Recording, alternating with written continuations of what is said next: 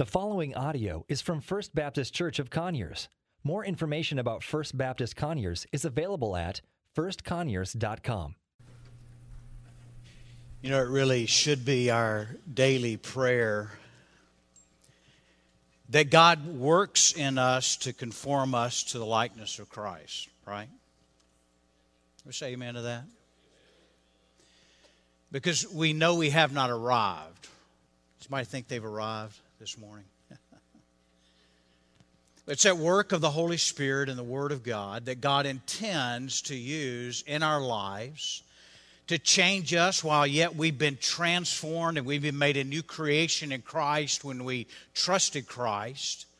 And old things have passed away, and behold, all things have become new. Shortly after that occasion that took place in our life, we all realize that there's still stuff there? And sometimes we realize that in the stuff that is there, and the stuff that I'm talking about, is the sin that so easily entangles all of us. We all recognize that while some things are, in a way, in a sense, they, they go away immediately. We find ourselves not doing or thinking the way that we once did, but in every single one of our lives, and every single one of us in this room has this condition that there is an old sin that we find seems to be repeated at times in our lives. Would anybody admit to that? Let me see your hands. Okay. That's what we're going to deal with this morning. We see it in Abraham in chapter 20. The last time we see Abraham, uh, he's, he's praying over the city of Sodom and Gomorrah. Butch did a great job last week of expounding those chapters. And we see Abraham, this man of faith, interceding, and God delivers Lot and his two daughters from Sodom. And his wife turns around and she becomes what? A pillar of salt, wanting to go back to all that Sodom represented. And, and we might ask the question what's happening here with Abraham in chapter 20? Because we see Abraham really in this victorious state as a prophet of God, praying over Sodom and Gomorrah and pleading with God God, if there's just 10, would you spare the city? And, and then comes along chapter 20. Let me read verses 1 and 2 to you so that you understand what I'm talking about. From there, Abraham journeyed toward the territory of Negeb and lived between Kadesh and Shur and he sojourned in Gerar. And Abraham said to his wife, uh, excuse me, and Abraham said to his wife, She is my sister. And Abimelech, king of Gerar, sent and took Sarah. Sounds familiar, doesn't it? We could just replace that, that name or that location and we could plug in there Egypt because just a few chapters over, Abraham did the same thing. When he goes into Egypt, he says, Hey, Sarah, tell him you're my sister. And in fact, Sarah was his half sister.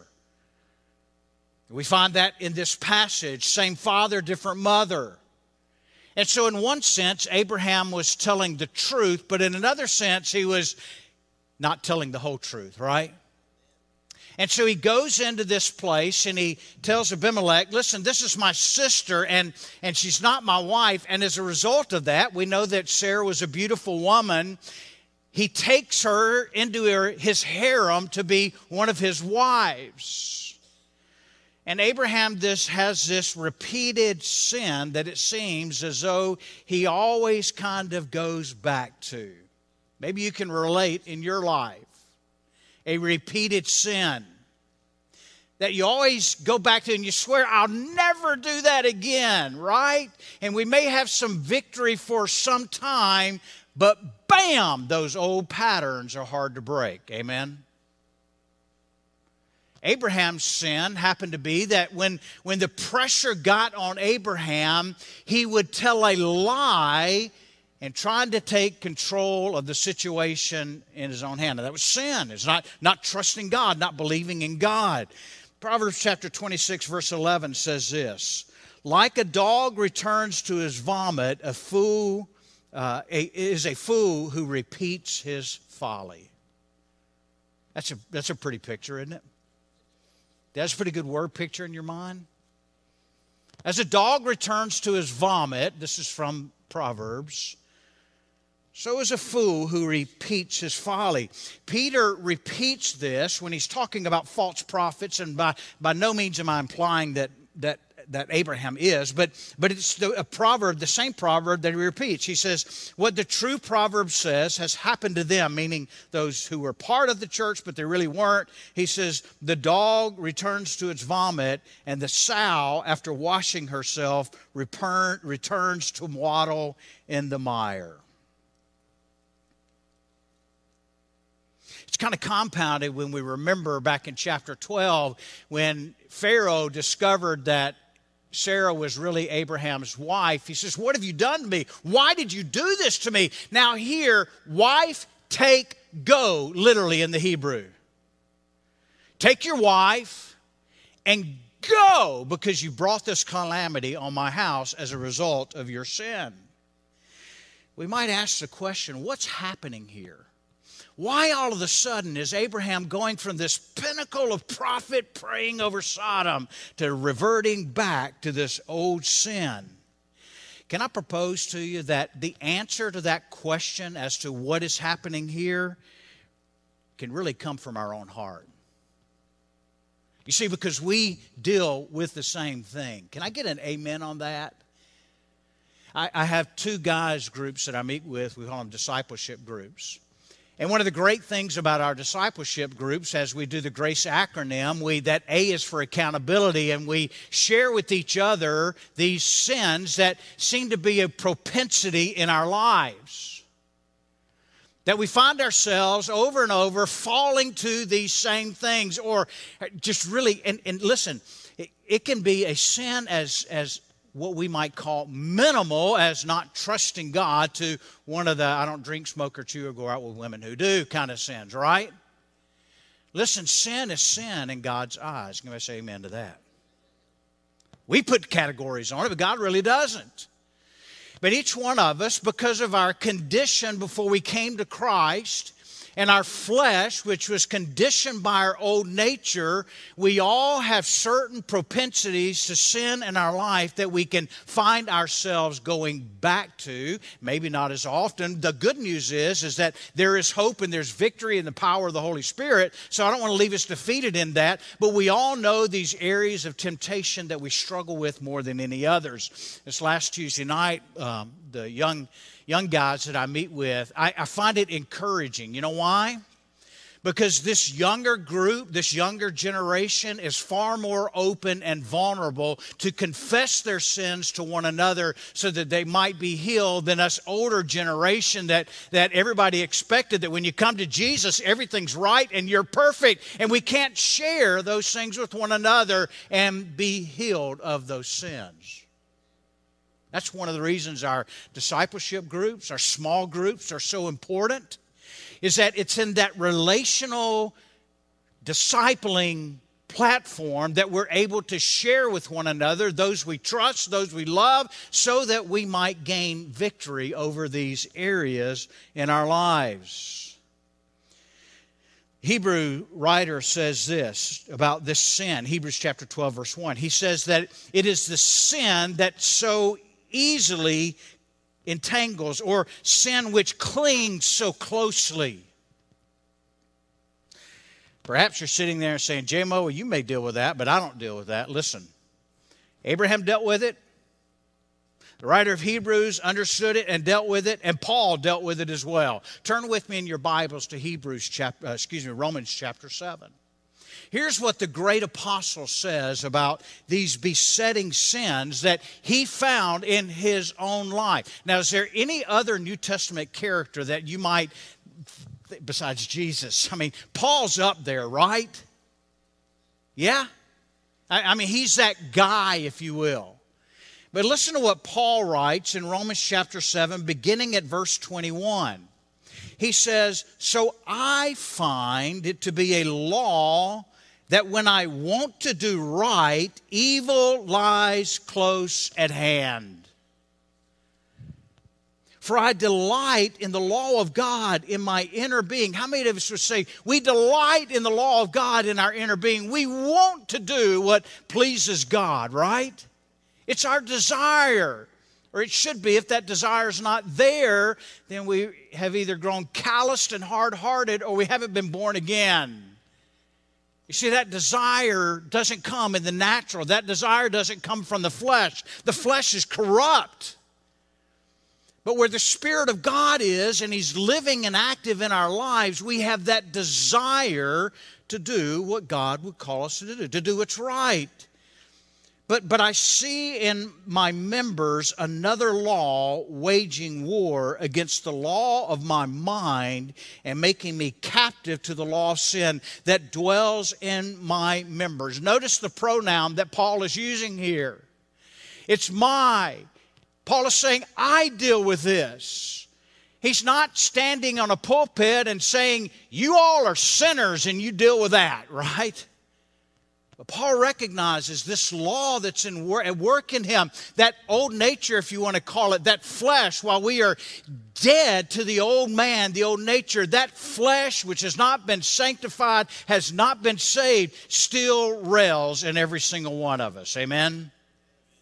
If you don't believe me, just ask your wife. He says, Wretched man that I am, who will deliver me from the body of death. In the, in the original language, it's, it's that, oh, wretched man that I am. There's an agony there. In the context of the verb that's used, thanks be to God through Jesus Christ our Lord. So then, I myself serve the law of God with my mind, but in my flesh I serve the law of sin. You see, we all deal with that. And so, all the ground at the cross is level. Aren't you glad you're in good company? now, is that an excuse for us to sin? Absolutely not. Because Paul says that, that we're not to take advantage of the grace of God. And so, well, God knows just the way I am. He knows that I sin, so I might as well go ahead and do that. No, no, no, no, no, no, no. That's just kind of crucifying Christ over and over again, is what Paul says. And we don't want to take advantage of the grace of God. But when we recognize the grace of God, I see a law, if you will, at work in that, that when God's grace is poured out abundantly, it causes us to have a desire that we want to please Him, that we want to serve Him, because His grace is so magnificent in our lives, and it causes us to do that. You see, we each have different propensities. Abraham just happened to be that when he was pressured, he wanted to trust in himself rather than God. You know, Abraham kind of that thing said, God, Lord, I, I, I trust you. I know that you can do it, but I just want to make sure that you do it right. so we see the sin that's identified. Oswald Chambers wrote this. I love this quote. He says, God can achieve his purpose either through the absence of human power and resources or the, abund- or the abandonment of reliance on them. All through history, God has chosen to use nobodies because their unusual dependency on Him made possible the unique display of His power and grace. He chose and used some bodies only when they renounced dependency on their natural abilities and their resources. And the Bible says that God uses the foolish to confound the wise. How many of us want to be fools this morning?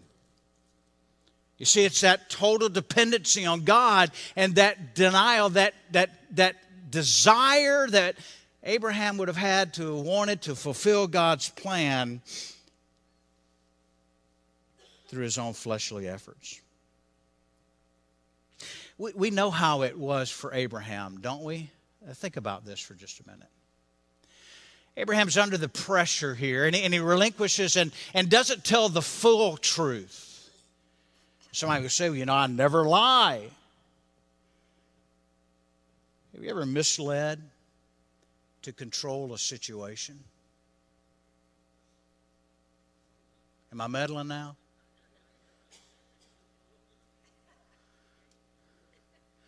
I don't remember what it was this week. It was something along these lines. Did you use this towel to wipe your hands? No. Now that's self preservation. That's not lying, right? Huh. It could have been a number of things, right, baby? Yeah. Maybe lied to kind of ensure our comfort. Maybe give the, the, the, false impression of, of desiring that others might think better of us. You know what guys have a habit of doing, propensity of doing? You ever been with a group of guys and guy says, You know, I caught this fish. Huh. Yeah, we ought to see the fish I caught. To, to embellish, and at the root of that is not having a trust and a reliance in who God has made us to be, right? And so we, we can see the Yanks. Now, thank God for his intervention. Can you say amen to that? Because here, here Abraham is, and, and he lies to Abimelech. Abimelech takes Sarah, but he did not know her, the scriptures say. But God came, verse 3, to Abimelech in a dream by night and said to him, Behold, you are a dead man because of the woman whom you have taken, for she is a man's wife. That's pretty clear and blunt, right? You're a dead man because of this. Now, Abimelech had not approached her physically, so he said, Lord, will you kill an innocent people? Did, did he not himself say to me, She's my sister? And she herself said, He is my brother. God, in the integrity of my heart and the innocence of my hands, I have done this. Then God said to him in a dream, Yes, I know that you have done this in the integrity of your heart and it was I who kept you from sinning against me. Therefore, I did not let you touch her. Now then, return the man's wife, for he is a prophet. By the way, this is the first time the word prophet's used in Scripture. So that they will pray for you, and you shall live. But if you do not return her, know that you shall surely die, and all who are yours. Now, we know that God had promised Abraham a son. As a matter of fact, he's given a timeline to this. Says, eh, previously, he said, Abraham, within the next year, you're, you're, that promise of the son is going to come to you. And, and Abraham knew that, that God was going to use Sarah. God had already told him Sarah would bear a child that would be yours.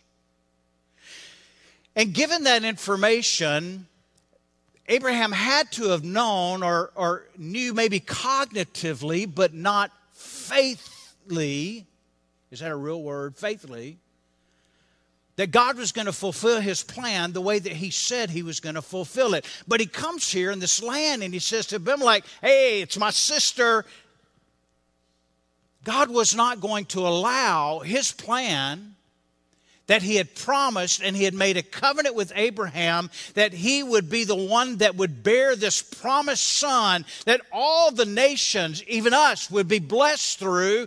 God was not going to allow his plan to be thwarted. And so God intervenes in this and he comes to Abimelech. That gives us hope to know that God is faithful and as God has decreed it to be so, as God has made the promise, God will see it come to pass. Amen just as he fulfilled this promise, he is going to fulfill the promise that Jesus is going to come again. And he's going to take those that are his to be with him for all of eternity, those who have trusted in Christ. If he said it, it's going to happen. Amen. You see, God is faithful. Listen to what Paul writes to Timothy in 2 Timothy chapter 2 verse 13. He says, "If we are faithless, he remains faithful. Even in the midst of Abraham's faithlessness, God remained faithful and was going to bring about and did bring about what he promised. We worry sometimes can we thwart the plan of God? And the answer is no. And God is showing to Abimelech here hey, I am the all powerful one.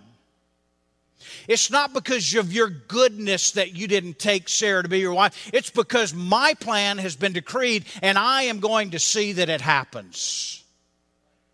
Can I give you some good news?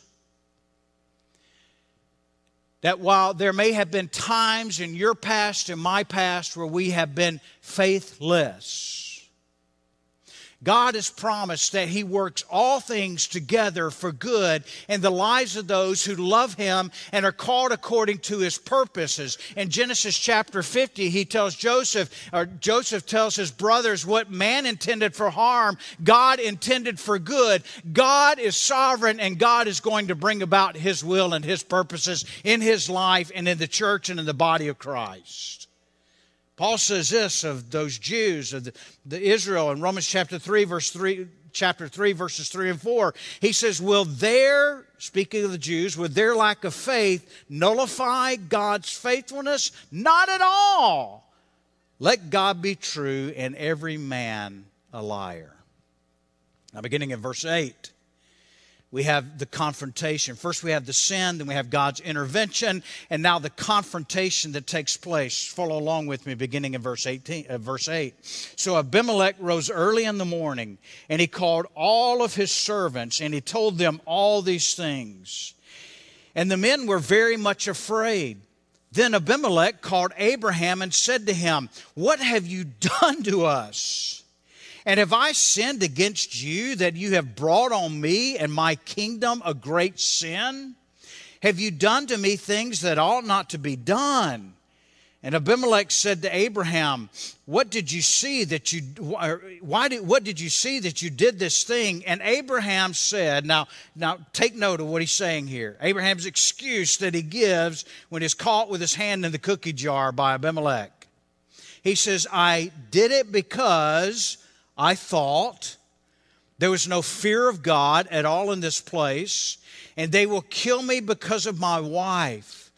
Besides, she is indeed my sister, the daughter of my father, though not the daughter of my mother.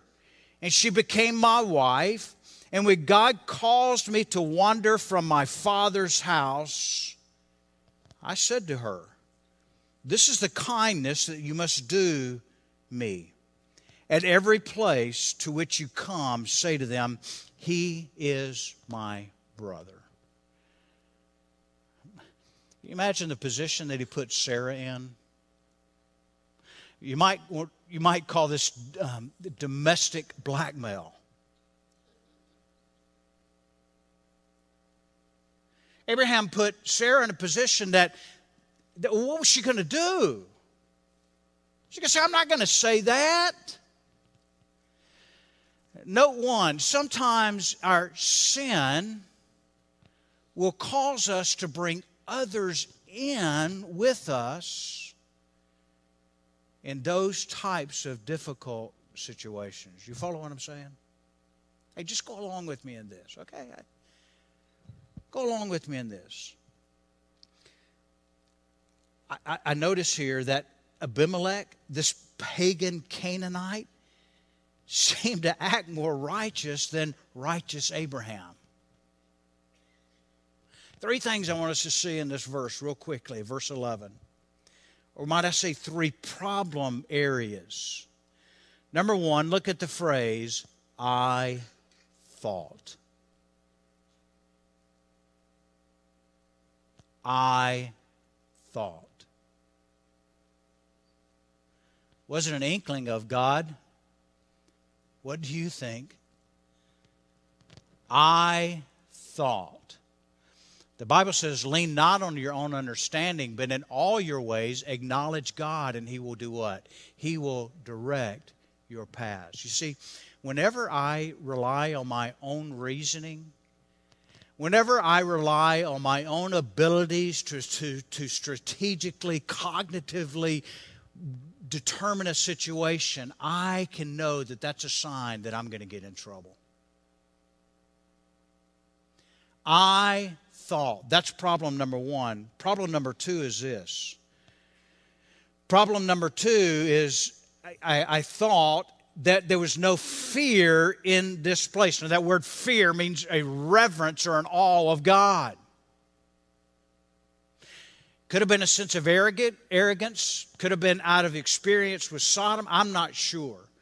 But Abraham had concluded that there was no fear of God in that place. Abraham had already witnessed that there was a man named Melchizedek, the prince of Salem, where there was a fear of God.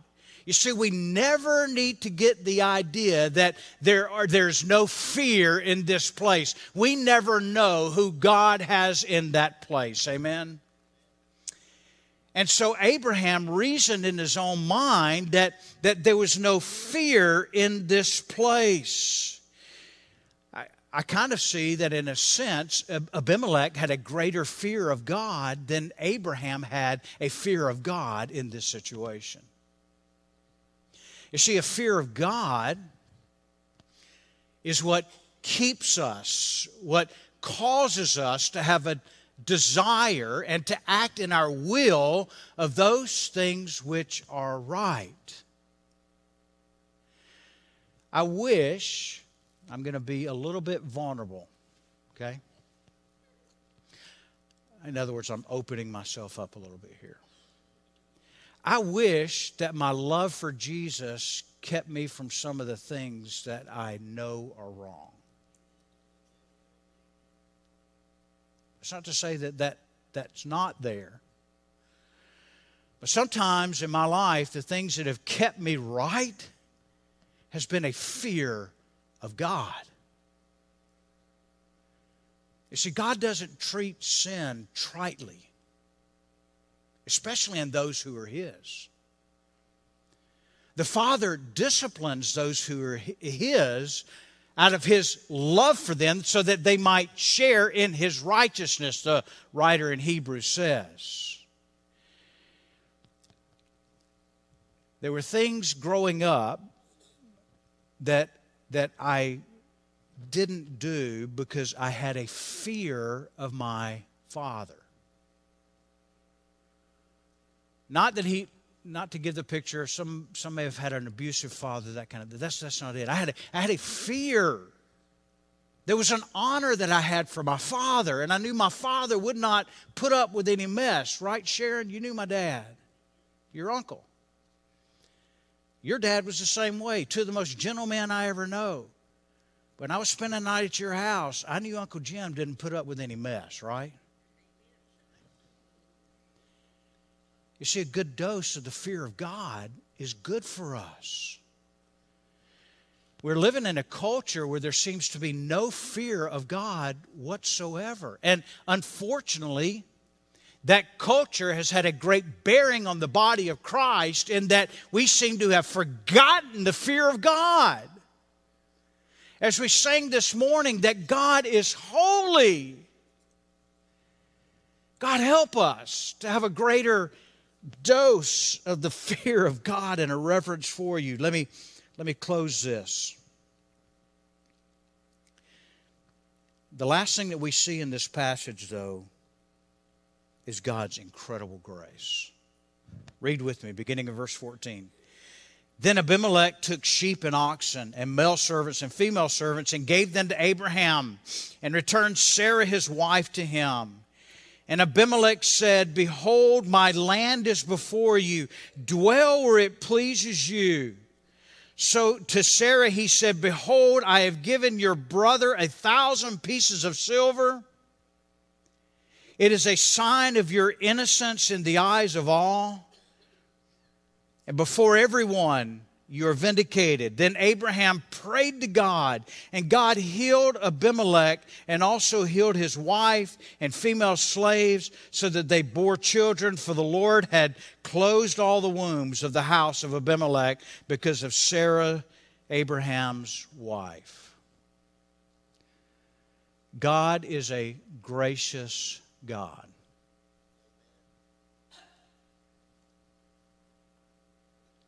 You and I blow it every single day of every single year of our life. But thank God for His grace. Thank God that He gives us what we do not deserve. And He does not give us what we do reserve, deserve out of His mercy, right? We see where He displayed His grace here to Abraham. Abimelech had every reason to just sit Abraham out on his way, but I think in grace, He gives Abraham all of this stuff, more sheep. The same thing happened in Egypt. Now, that shouldn't give us the idea that, okay, we sin, it's going to pay off. Sin never pays off. We see it in, in, in Sarah's life. Now, you say, well, I, Sarah didn't do anything wrong. Yes, she did. Sarah went along with the lie as well. God gives, and we especially see it in the life of Abimelech. Because Abraham prays, he intercedes for Abimelech, and God heals and opens up all the wombs in the land because God had closed them as a consequence of Abimelech's actions. Iain Duguid writes in his study of Abraham, he says this God's ability to use even our sins for his own purposes shows that he doesn't love us simply for the great things we can do for him. There's an additional verse to the children's hymn, Jesus Loves Me, that we don't sing very often, but that captures the aspect of God's love perfectly. That second stanza to Jesus Loves Me is this Jesus loves me when I'm good, when I do the things I should. Jesus loves me when I'm bad, though it makes him very sad.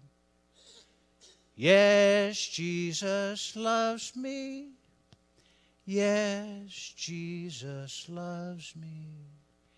Yes, Jesus loves me, for the Bible tells me so. There's grace in our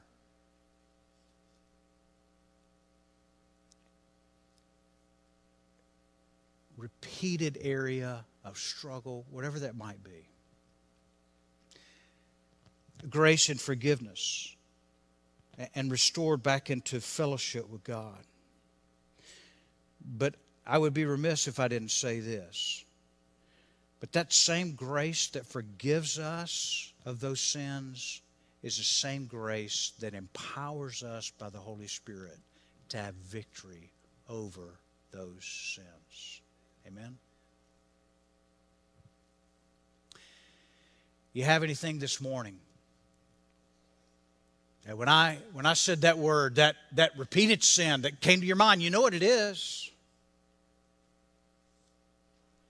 That you want to pray in closing and say, God, I know I've come to you so many times before in this, but God, I, I, I, confess that, Lord. I, I want that removed. I want the guilt and the shame removed of that because it's affected my fellowship with you and it's affected my fellowship with others.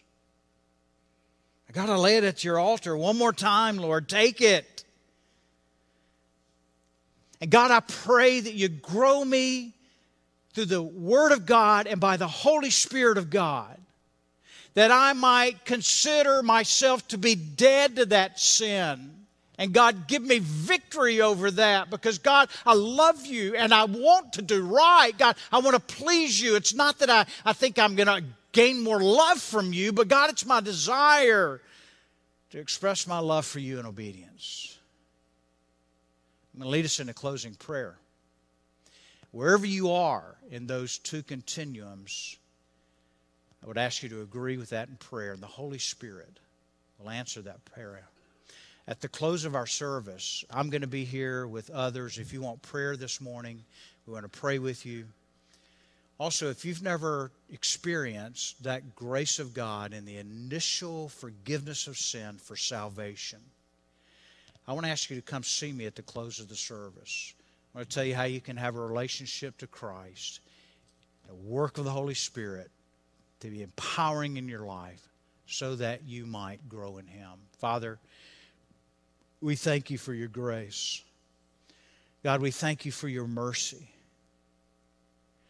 God, every single one of us in this room know what that besetting weakness or sin is in our lives. God, we confess that to you, God. Lord, we know that you'll never turn us away. God, if our hearts are not truly repentant, God, bring that about in our hearts, God. Father, we, we thank you for your grace and your forgiveness. But God, now we pray, God, that we would rely on your grace and the power of the Holy Spirit, God, so that we might have victory over this area of sin in our lives.